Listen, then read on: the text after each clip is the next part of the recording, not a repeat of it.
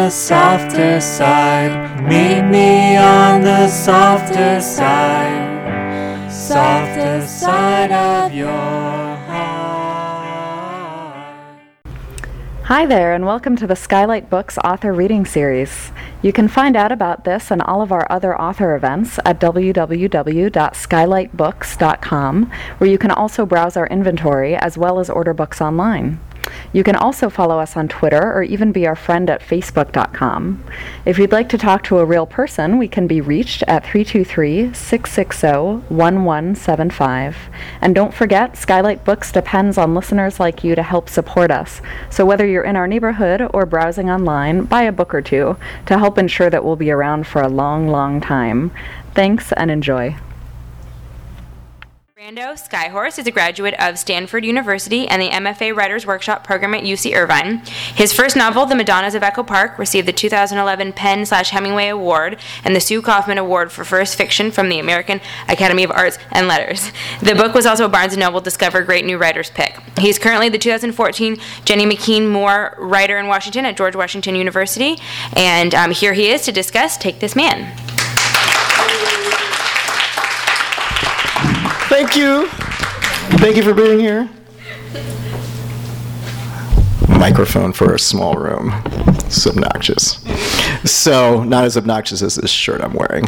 So, how are you guys doing tonight? I'm really happy that you're here. Here's my overblown enthusiasm to get you to come in and say, like, yeah, this is going to be a fun event. So, um, these are always a little interesting for me. I haven't read in Los Angeles in maybe four years, uh, so it's interesting to see some familiar faces and also some new faces as well. So, um, forgive me if I sort of stumble and try to find my way through this thing here. Um, this is a book I've been working on for a really long time, um, and I'm really gratified by the response that it's been getting from uh, various booksellers and people who have been reading it. But I'm more gratified to see people at events like this. So, um, if this is your first time to Skylight, please, you know, stick around afterwards. Buy my book, buy both of my books, buy books for friends, but just, you know, stick around. Uh, indie bookstores like this are really sort of the lifeblood of communities uh, like Los Feliz. Um, there wasn't a bookstore in Echo Park when I was growing up, and there's a, you know, a wonderful bookstore called Stories there now. So, you know, really make an effort to patronize these kinds of places because they're really important for writers uh, be, because uh, writers need a space to develop and sell their work. And I actually see a couple of writers in the audience right now. I'm looking at a couple of them uncomfortably.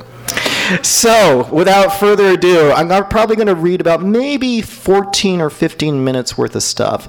And then generally what happens after these things is that you have like kind of a weird awkward Q&A where the writer's like, "Well, ask me questions, but since I know about 50% of you, that seems really kind of weird and pointless. So, maybe someone could ask one question and then maybe I could do one more reading and then we can sign or hang out and, you know, play with the cat or whatever." That was a cat, right? Okay, that's good. It was a cat because, you know, I just came from New York, so you never know with something that size. So um, we'll start. We'll start off in the beginning of the book, and uh, before I get into this, I just want to thank a couple of people in particular for being here. Uh, I'd like to thank one of the central characters of this book, Take This Man, my dad Frank, who's sitting here in the front row. Thank you for coming. Much deserved applause. Uh, I'd like to thank also my friend Jeff Lido, who gets the award for driving the longest distance to come here, all the way from San Diego, California. Thank you, sir. I was really happy that you're here.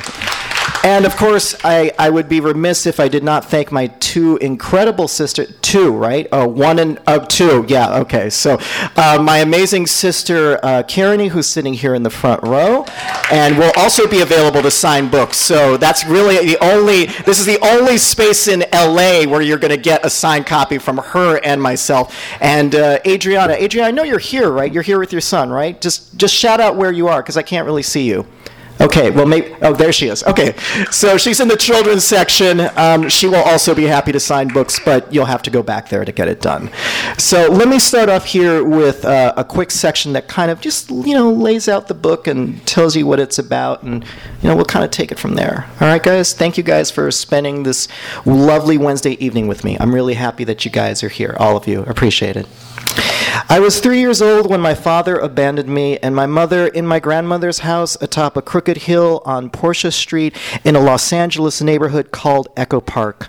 My mother, Maria Teresa, a Mexican who wanted to be an American Indian, transformed me into Brando Skyhorse, a full blooded American Indian brave. I became the son of Paul Skyhorse Johnson, an American Indian activist incarcerated for armed robbery, whom my mother met through the mail. She became Running Deer Skyhorse, a full blooded squaw who traded in her most common of Mexican names for the most stereotypical of Indian ones. My mother was mesmerizing and could make crazy schemes and lies sound honest and electric. Her deception was so good or so obvious, she fooled each of her five husbands, our neighbors, her friends, my elementary school vice principal, even me. I lived most of my childhood without knowing who I really was. All I knew was the power in my own name. Brando Skyhorse, that's beautiful. My biological father, Candido Ulloa, was replaced by a chain of boyfriends and five fathers, one new dad about every three years along with Paul, whom I first met while he was in prison. There was Robert, a restless, habitual Aleutian Indian thief. Pat, a restaurant chef with a penchant for disappearing. Rudy, a man who answered a singles ad from a homeless shelter. And Frank, a Mexican American office straight, what my mother called men who worked actual jobs, who wanted a son but could not marry my mother. The only way to keep them straight was to imagine what actors would play them in a movie made from my life. Paul Skyhorse Johnson, Will Sampson, the American Indian chief from One Flew Over the Cuckoo's Nest. Robert Esai Morales, a hot Esai Morales. La Bamba Esai Morales. Pat Roseanne era John Goodman. Rudy present day Robin Williams plus 30 pounds. Frank. I've known him the longest, so I can't imagine him in caricature. If he were asked, and I did ask him, he'd say Chris Noth from Law and Order or Michael Nouri from the movie Flashdance, in that order. These men were never simply my mother's boyfriends or partners. They weren't surrogate dads or stepfathers. I couldn't call them by their first names, nor was I allowed to speak about any past father in the presence of a new one. My mother made it clear that these men trying to be men were my fathers, absorbed instantly into our tiny clan of mother, grandmother, and me, so we could be or pose as a family. Life with each of these fathers followed a similar path. Forced, first, I was forced to accept them. Then, slowly, I trusted them. Then, I grew to love them. And then they left. Some boys don't have any father in their life, my mother would say, bucking me up. You had five. It's plenty for one boy. I was father rich, but family poor. Our house shook as if it were filled with people brothers, sisters, a chorus of screaming children, but really belonged to just two angry women who were five foot and change tall. We shopped at the Smart and Final warehouse for commissary sized shake and bake and restaurant style cartons of frozen burgers, purchasing family sized packs and gross for a family that could fit in a hatchback. We were a triangle trying to fill a circle. So now that I've told you a little bit about that, let me tell you a little bit about my mother. I think that's a line from Blade Runner, right? I think it's something like that. So, my mother, a pudgy, well behaved child with pigtails, Maria won Good Citizenship Awards in school seven years running. She was a good girl at home, too, and couldn't understand why her mother would sometimes, while combing Maria's long, tangled hair, would lose her patience and strike her back with a wooden brush. Maria turned to her collection of ceramic sa- statues of Catholic saints for answers, but they kept quiet. When June threatened to kick my teenage mother out of the house, Maria smashed her saints to pieces and tossed them into a garbage bag. It would not be the last time my mother cleaned up her past this way and erased any trace of something to which she'd been so devoted. Maria stopped being a good girl at Belmont High School. She had either on a dare or through intimidation joined a street gang and became a chola. They're a teeny bopper gang, my grandmother June scoffed. They don't even use knives. The experience was scary enough, though, to get June and Emilio, my grandfather, to transfer my mother to Hollywood Professional, an all grades private school on Hollywood Boulevard that in 1963 cost $300 a semester. A half hour bus ride from Echo Park, the school was for kids who needed classes arranged around a budding musician's or actor's schedule. At Hollywood Professional, Maria was free to wear her long, dyed blood red hair beehive high. She showed off her dark skin in tight black dresses and spoke what little Spanish June had taught her to attract the white boys. She wanted to be new, dangerous and sexy, everything she had never been and could never be in Echo Park. Here, my mother would come to understand the power of being exotic, the power of being the other. She refused a small role in Spartacus offered by a casting agent who hung out at the school. She met Dennis Wilson of the Beach Boys, high on coke and drunk all the time, doing his best to transform his drug addled palsy into charm as he played with her hair during study period, called her baby, and said he'd ask his brother Brian to write a song for her. She hung out with James Mason's daughter Portland and earned a bevy of female admirers and friends by throwing a young, bratty Charlene Tilton future Jezebel of TV's primetime soap opera Dallas, down a flight of stairs. She was voted Duchess of the Harvard Ball 1963 and made rich friends who encouraged her to live with the kind of reckless, self destructive abandon only money and privilege can afford. Her best friend was a spoiled Bel Air Jewish princess named Betty. They drank, drugged, and partied together until the early 1970s when Betty married an Asian man, moved to Florida, had a child, and in a fit of depression and rage bashed her baby girl's head in with a hammer and was sent to death row. After Hollywood Professional, my mother had fallen in love with a sandy haired blonde named Mike and gave birth to two children before me, both of whom had befallen their own separate, inconceivable tragedies. A son named Shane, who in his black and white photograph looked like a porcelain doll with onyx marbles for eyes, had a congenital heart defect, a hole in his heart, which my mother instinctively knew was there, but that an unsympathetic hospital staff ignored, claimed his life at three.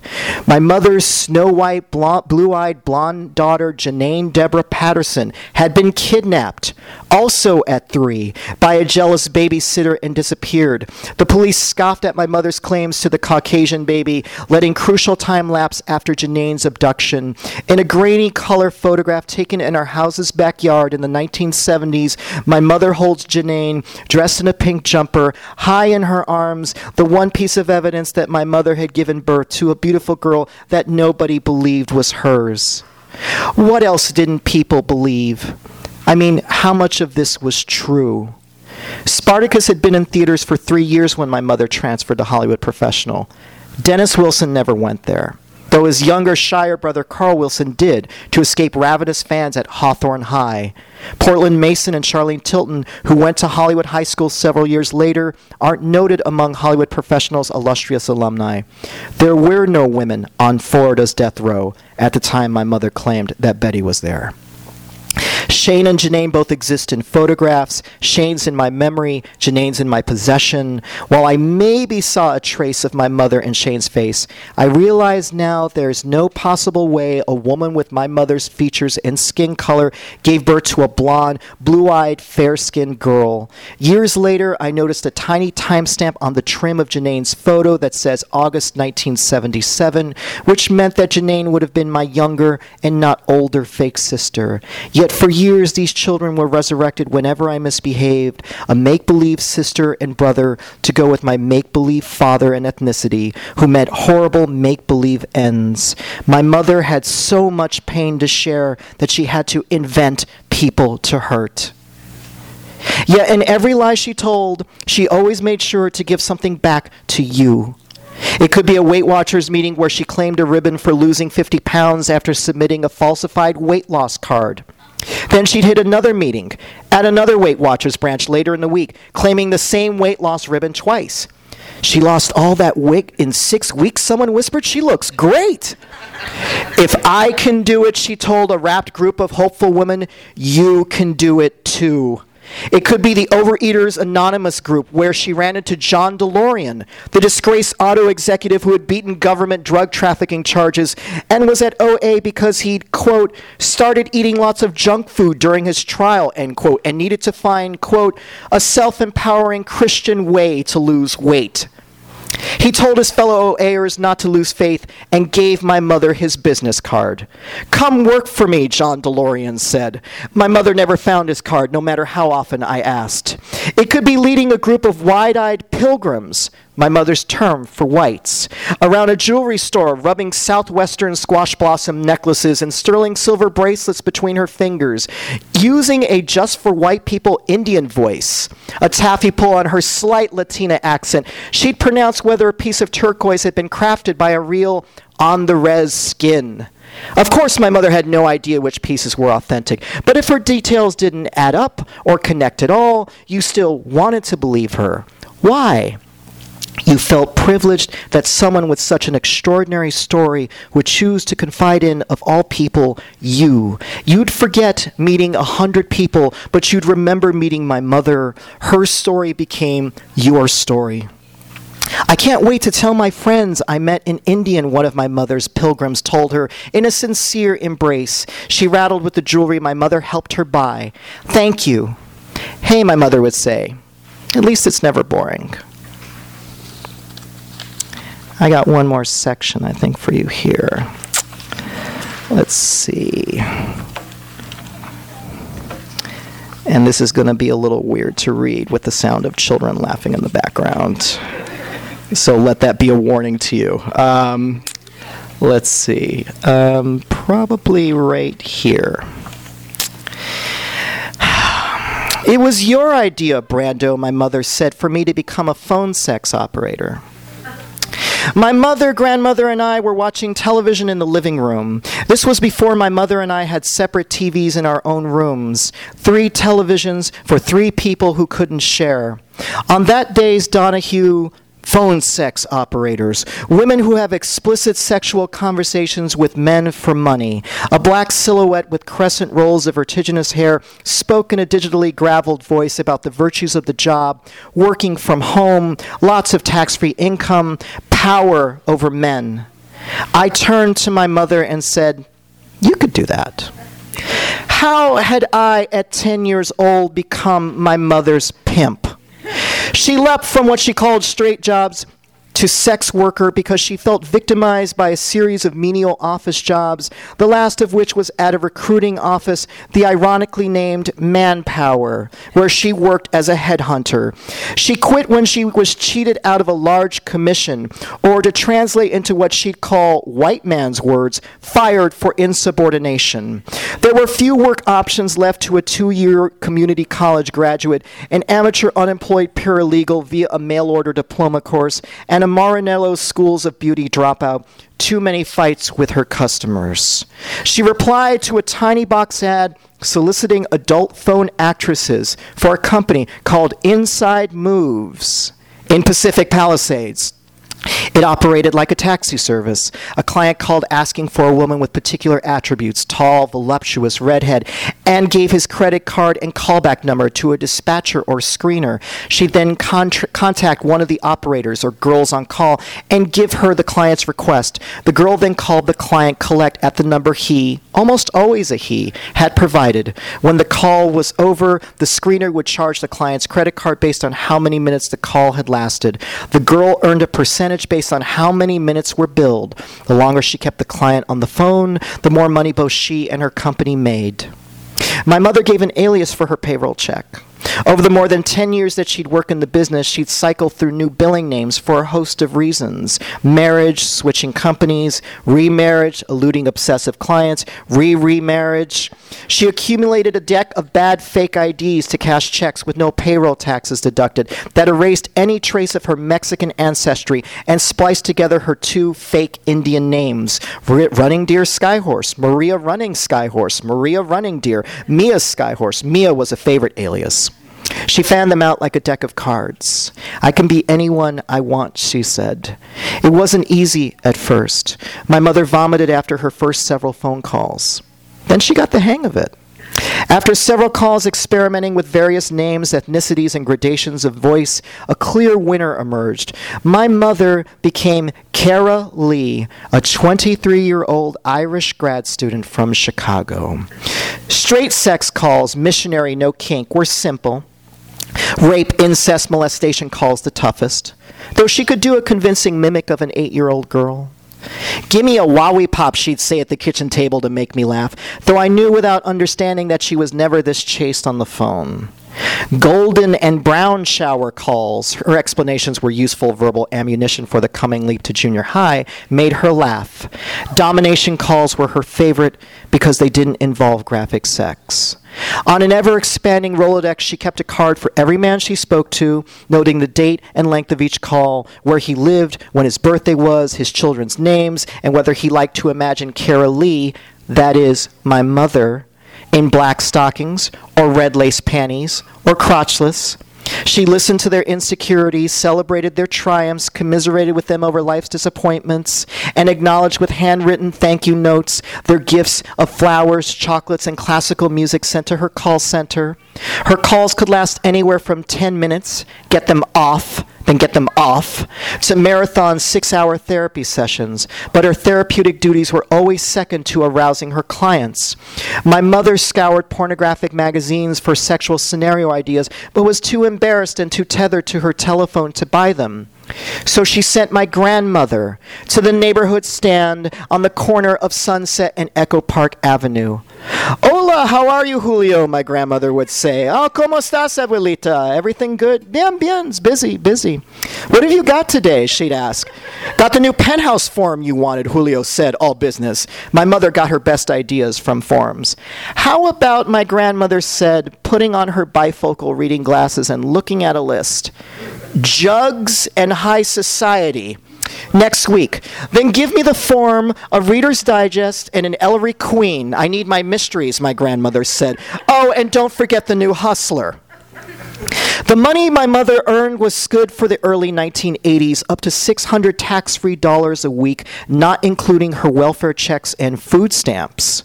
With our new fortunes came a cornucopia of constipating middle class American comforts hamburger helper, spam, Hormel chili, shake and baked chicken, Hungry Man frozen dinners. We bought a microwave the size of an air conditioner and a popcorn popper that roared like a military hair dryer. Out with the Kool Aid, in with Capri Sun and Sunny Delight. Cans, seared foil, and poked through cellophane replaced fruit rinds and empty flour sacks in our garbage. We graduated from government cheese to Velveeta. I drank whole milk by the gallon, and I ate so much bacon I broke out in hives. My mother had packed up my stuffed animals long ago, but now our play acting games moved to the telephone. She read reviews in Los Angeles Magazine of expensive restaurants in Beverly Hills and West Hollywood where it was impossible to get reservations. Do you think you can get us a table? My mother asked. Here's the phone. Call them and let's see. Mater D's that scoffed at my mother's name softened when they heard mine. We celebrated a 9:30 table at Spago, party of 2, by ordering a pepperoni pizza from the local joint down the block. My mother had a strict policy at first that I never entered her locked room while she was on call, but with her home all day, I gravitated toward her like a satellite. Over time, the membrane of my mother's closed door became porous, and I could gauge when to leave a tray of food by her closed door or whether I could creep into her bedroom to lay out dinner for her on her bed. Ever the improviser, she'd wink and smile over how boring a call was or would pantomime a funny second performance for me. One time I brought a salad in a large stainless steel bowl and she told her client that she was going to make a salad in his asshole. Tossing salads, anyone? Then she had me stir the leafy contents for her, making sure the fork scraped hard against the metallic rim. Other times she asked me to slap my palms together to lend flesh slapping effects to a character she created called the Pampers Man, a grown man she kept in her house on a chain who liked to be spanked and diapered. None of this felt inappropriate to me. We were like two children playing a practical joke on an unsuspecting adult. Perhaps on his end of the phone, he was looking at one of the special advertisement cards Inside Moves had printed up to promote my mother's popular fictional creation. On the card, Kara Lee had pouty deep sea green eyes, helium lips, ice pick sharp cheekbones, 36, 24, 36 measurements, and curly shoulder length brunette hair, and wore striped V cut panties with a tight t shirt clasped into a sexy knot around her taut belly. In red letters on the shirt, I am the woman your mother warned you about. But what if this woman was your mother? Thanks a lot, guys.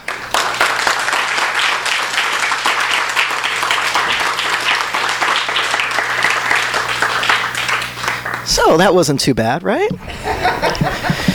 You must all have m- so many questions, or I probably answered most of them. Does do we have to do this? Does anybody have a question? I'm happy to answer them. But like I said, I know most of you here, so you can just sort of like not polite. Oh, thank you. God bless. Hello. First of all, when I read the book, none of that was funny. Uh oh. Whoops.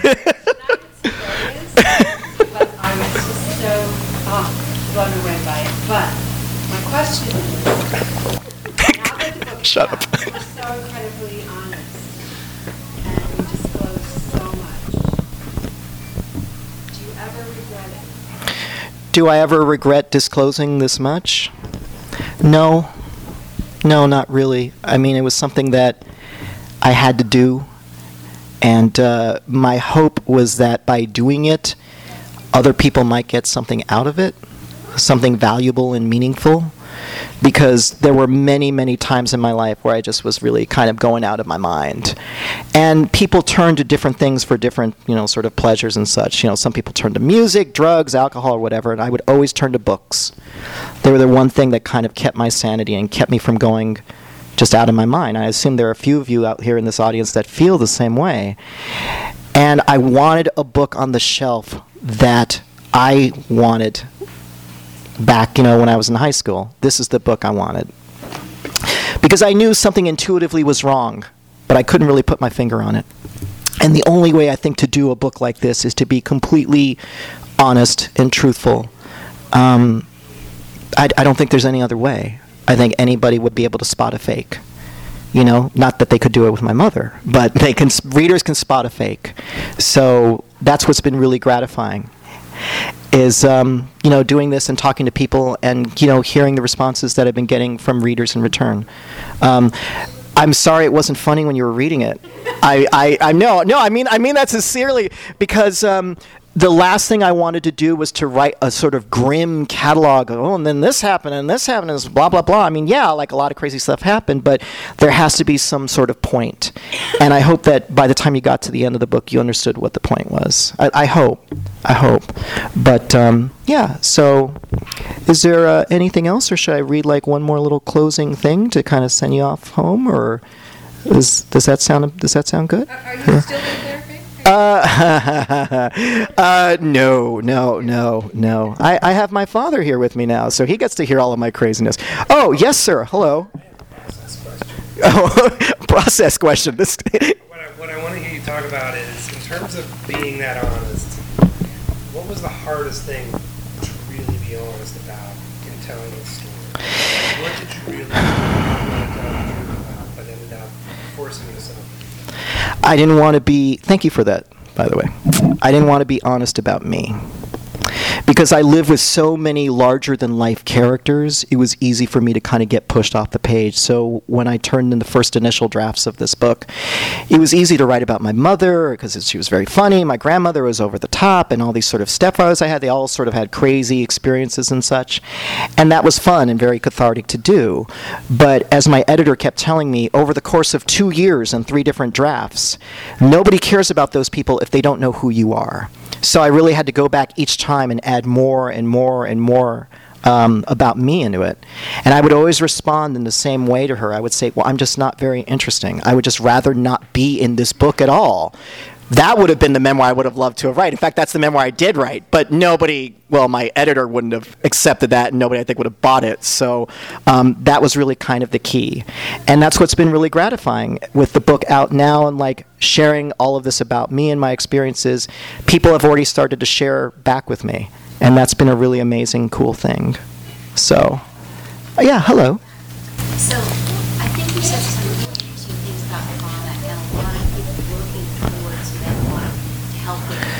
Yeah.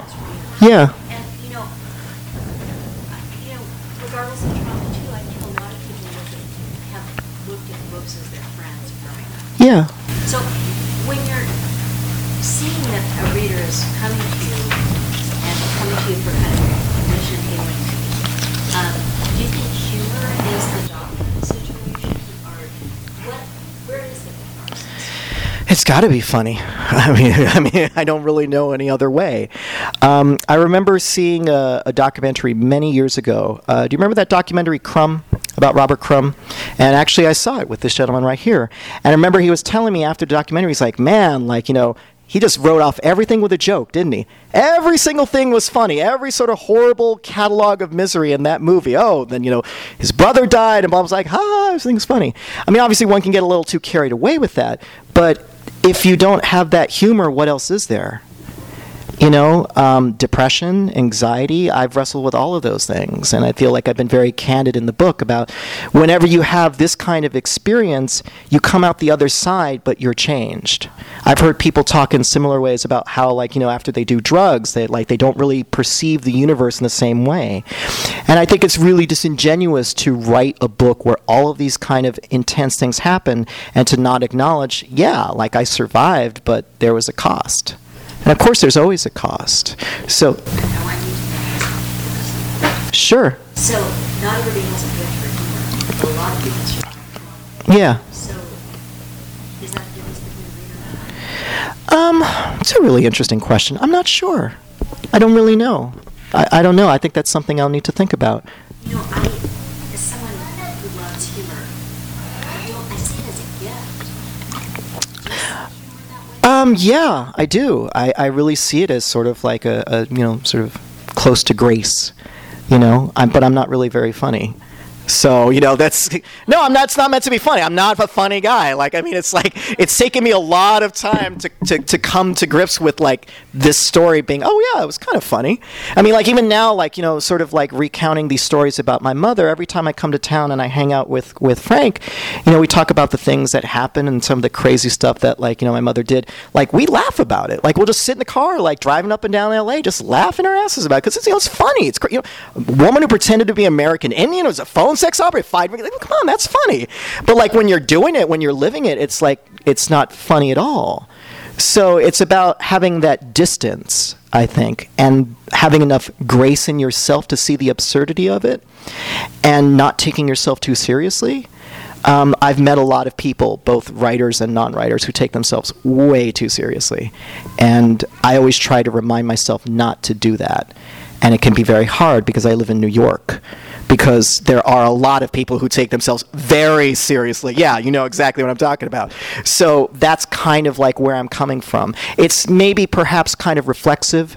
Maybe it's a, a sort of an attempt to deflect, but I have to protect myself at a certain point.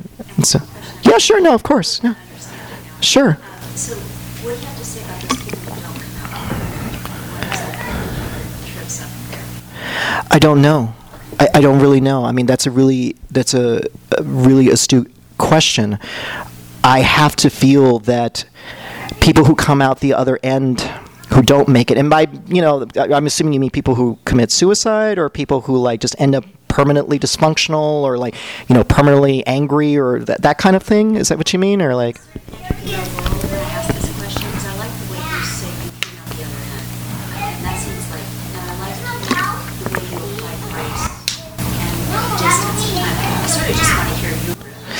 Oh no, I, I yeah, I, I wish I had something more articulate to riff. so, uh, but no, thank you, thank you. Yeah, I mean that's th- those those that's really interesting. I, it's something that um, I clearly need to think about more. But um, yeah. Oh, thank you. Appreciate that. Thank you. Yeah. Hello. Oh, thank you.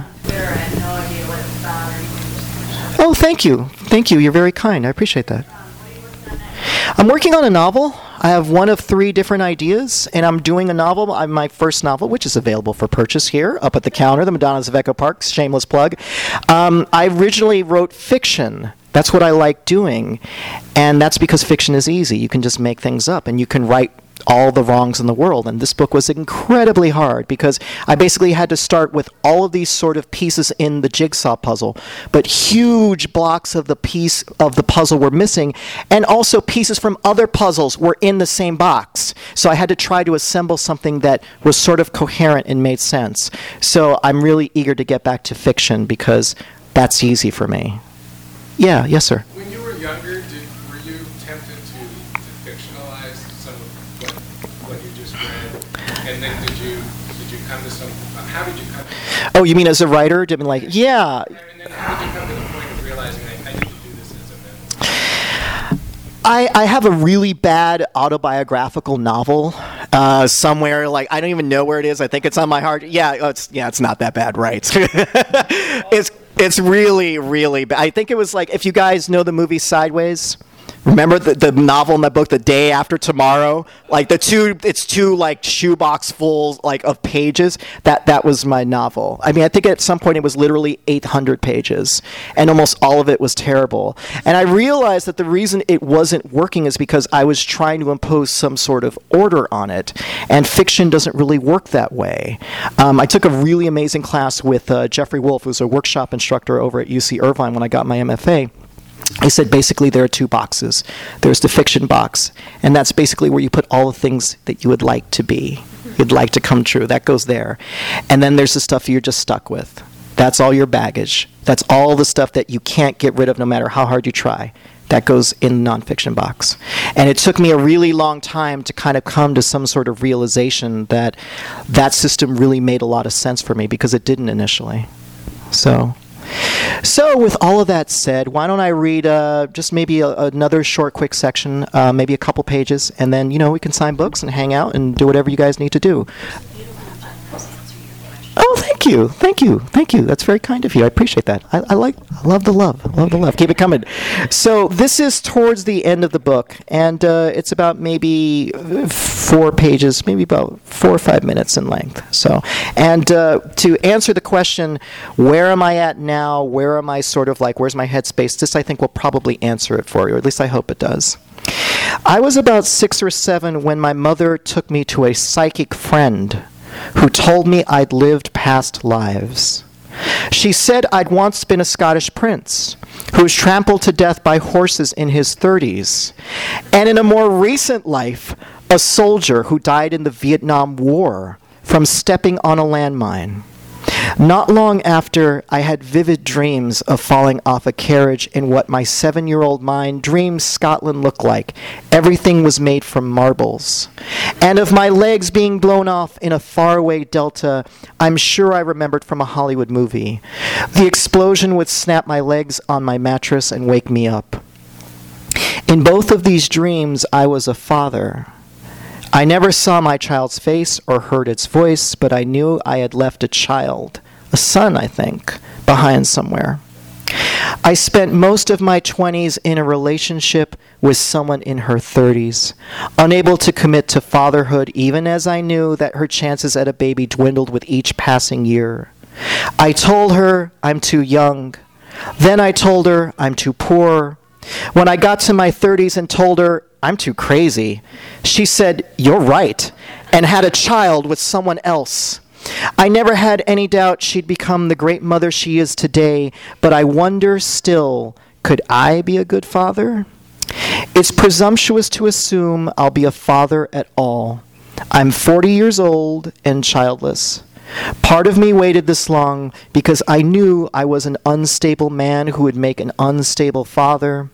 I didn't want to pass on my depression to my children genetically or by example. And how could I take care of a child when I had no model for what a good father was? Remembering my fathers individually, they lied, drank, cheated, stole, and abandoned their loved ones. I know I can claim no moral high ground with them. These are the people who taught me. I've cheated on lovers, stolen people's time, and abandoned friends. I lied for years about who I was and made up stories in college about a thuggish life in an inner city jungle that was never really that rough. My own brief sojourn into storytelling, inventing a life as a Sunset Strip club kid, seeing someone shot in the head at point blank range, always rang out like the bullshit it was. Succumbing to my mother's myth making made me realize that every storyteller needs more than good stories. He needs to understand why he's telling the story he tells. Narrative is breath. My mother lied in her stories for the same reason I've told the truth in this one.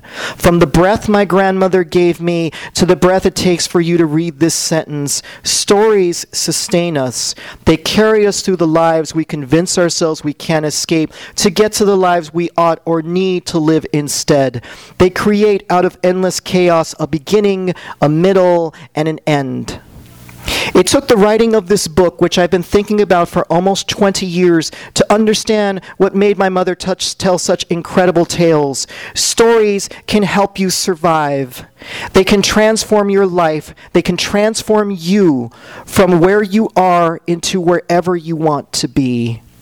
My mother turned her cage of a bedroom into a castle. Her prison became a launch pad for escape into a whole new identity. Perhaps that's why my mother was such a fan of killing herself off in her stories. She revealed that her brain tumor had taken one last fatal turn for the worst, and with time so short, revel in the temporary attention I gave her over and over again. Whenever I hear that someone dying of an incurable disease has tricked an always disbelieving public through a fake Facebook profile, I sigh and think, Mom? But I understand. Strangely, so do others. I talk about my mother often when I give class talks about my first novel, The Madonnas of Echo Park, which is set in the largely Mexican American neighborhood, pending gentrification, of Echo Park. How is it that someone with the most American Indian of names came to write a story set among Mexicans? It's impossible to talk about that book without telling my and my mother's stories. In Idaho, I met an American Indian college student named Effie Hernandez. I'd never told my story to an Indian before. Here, at last, I thought was my reckoning. I'd have to pay for all of the attention and special treatment my name had given me. It was my turn to stay silent and absorb someone's rightful anger for appropriating a name, a culture, a people. After a thorough grilling during the class, Effie approached me afterward. I was prepared to not like you, she said.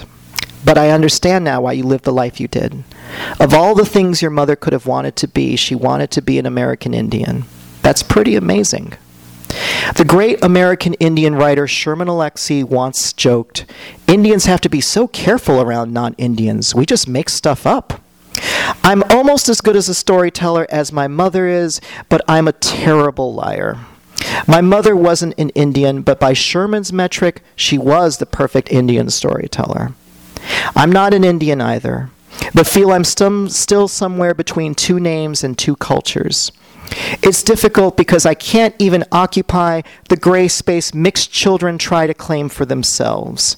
I get emails from my college uh, my college Stanford's American Indian Alum Network that say, "Dear Native alum, while I struggle to learn Spanish beyond a second grade level, in New York, where I live, I'm less Mexican or American Indian and more some kind of ethnic superhero, passing man, capable of passing for whatever any member of another ethnicity wants me to be.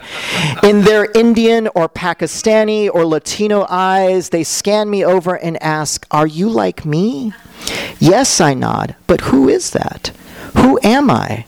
I've been mistaken for Turkish, Pakistani, Indian American, Sri Lankan, Persian, Afghani, Egyptian, and a dozen other ethnicities. Each man, for it is usually a man who mistakes me as one of his own, says, Oh, you'd be right at home in my country.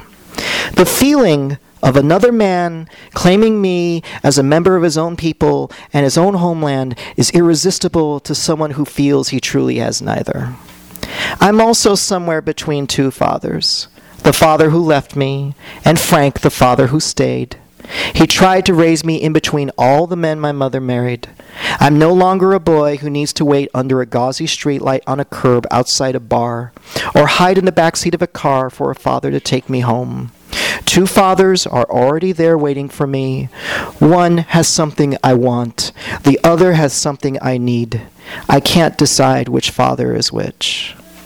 When I dream of my own children, there's a fiery rose cheeked daughter named Nova, or a son who's still nameless because it took so long for me to find my own name.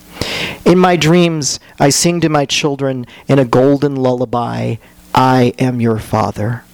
I will teach you every day what every father I was lucky enough to have taught me. I will put your needs first, above my fear, anxiety, and depression, and you will help me appreciate chaos more than I did when I was a child. I will strive to be perfect and fall far short. I will fail you. I will embarrass you. I will be frustrated with you for petty reasons that will later make me ashamed. I will expose you to, I hope, limited levels of familial insanity. I will be there for you every day of my whole life. I hear my mother saying, like at the end of a movie when the credits begin to roll, Do you think Brando makes it? Of all the things the men I call my fathers taught me, the lesson that matters most is spoken together in six different voices. Sometimes it is enough to survive. And when I am a father at last, I want to gather the men who fathered me over a large family style dinner that is a physical impossibility except in my dreams. After a few drinks, our memories would recede like the tide, and the day to day lives we lead would spill out in all their banal glory, and we'd laugh at how ordinary our days have become. And aren't we grateful for that type of steadiness in our lives now? A chorus of six men calling me son might sound ludicrous to you, but to me it's the sound of survival. Voices that have the power, by the very noise they make, to turn madness into song. Thanks for listening, guys. We really appreciate it. Thanks a lot.